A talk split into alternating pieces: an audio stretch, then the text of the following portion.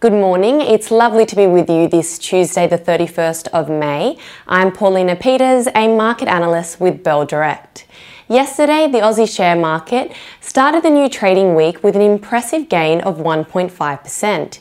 It was a broad rally with all the industry sectors closing in the green, except for the utility sector. The tech sector led the rally up 4.6% after US inflation rose just 0.2% in April, which is the smallest increase we've seen in about a year and a half. So investors took the inflation data to mean that the central banks may deliver less aggressive rate hikes to control inflation.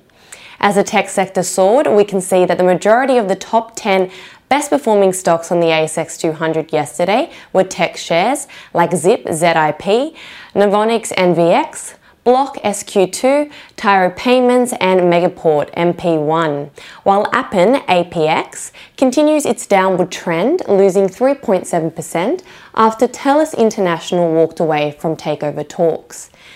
As for the most traded stocks by Bell Direct clients yesterday, they included Lake Resources, LKE, Bowen Coking Coal, BCB, and BHP. Now, Wall Street was closed on Monday for the Memorial Day federal holiday. However, European stocks closed higher as China relaxed some of its COVID 19 restrictions. The German DAX lifted 0.8%, the FTSE index jumped 0.2%, and the French CAC rose 0.7%. In terms of what to watch today, the Aussie share market looks to have run out of steam as the SPI futures are suggesting that our local market is set to open 0.1% lower this morning. Keep watch of Crown Resorts CWN today, as the business has been hit with an $80 million fine from the Victorian Gambling and Casino Control Commission over its illegal practice of accepting Chinese bank cards at its Melbourne casino to fund gambling and disguising their transactions as hotel expenses.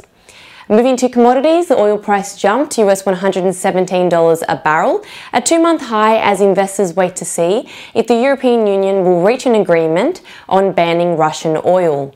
The gold price also lifted as the US dollar dipped, while the copper price declined 6.6% to $4.02 per pound following ongoing demand concerns from China. If you hold Janus Henderson, Autosports Group, Plato Income Maximizer, Red Hill Iron, or Kelly Partners Group, you will receive your dividend payment today. And finally, Orica, ORI, is set to go ex dividend today. Now let's end with some trading ideas for your consideration.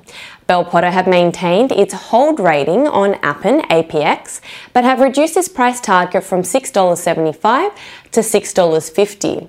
Bell Potter have also downgraded its earnings per share forecast by 5% in both 2022 and 2023 and 4% in 2024. Now, at its current share price of $6.30, this implies 3% share price growth in a year. Finally, Trading Central has a bullish signal on the A2 Milk Company, A2M, indicating that the stock price may rise from the close of $4.77 to the range of $5.15 to $5.30 in the next 36 days, according to standard principles of technical analysis. And that is all for today. I'm Paulina Peters with Bell Direct. Have a great day and happy trading.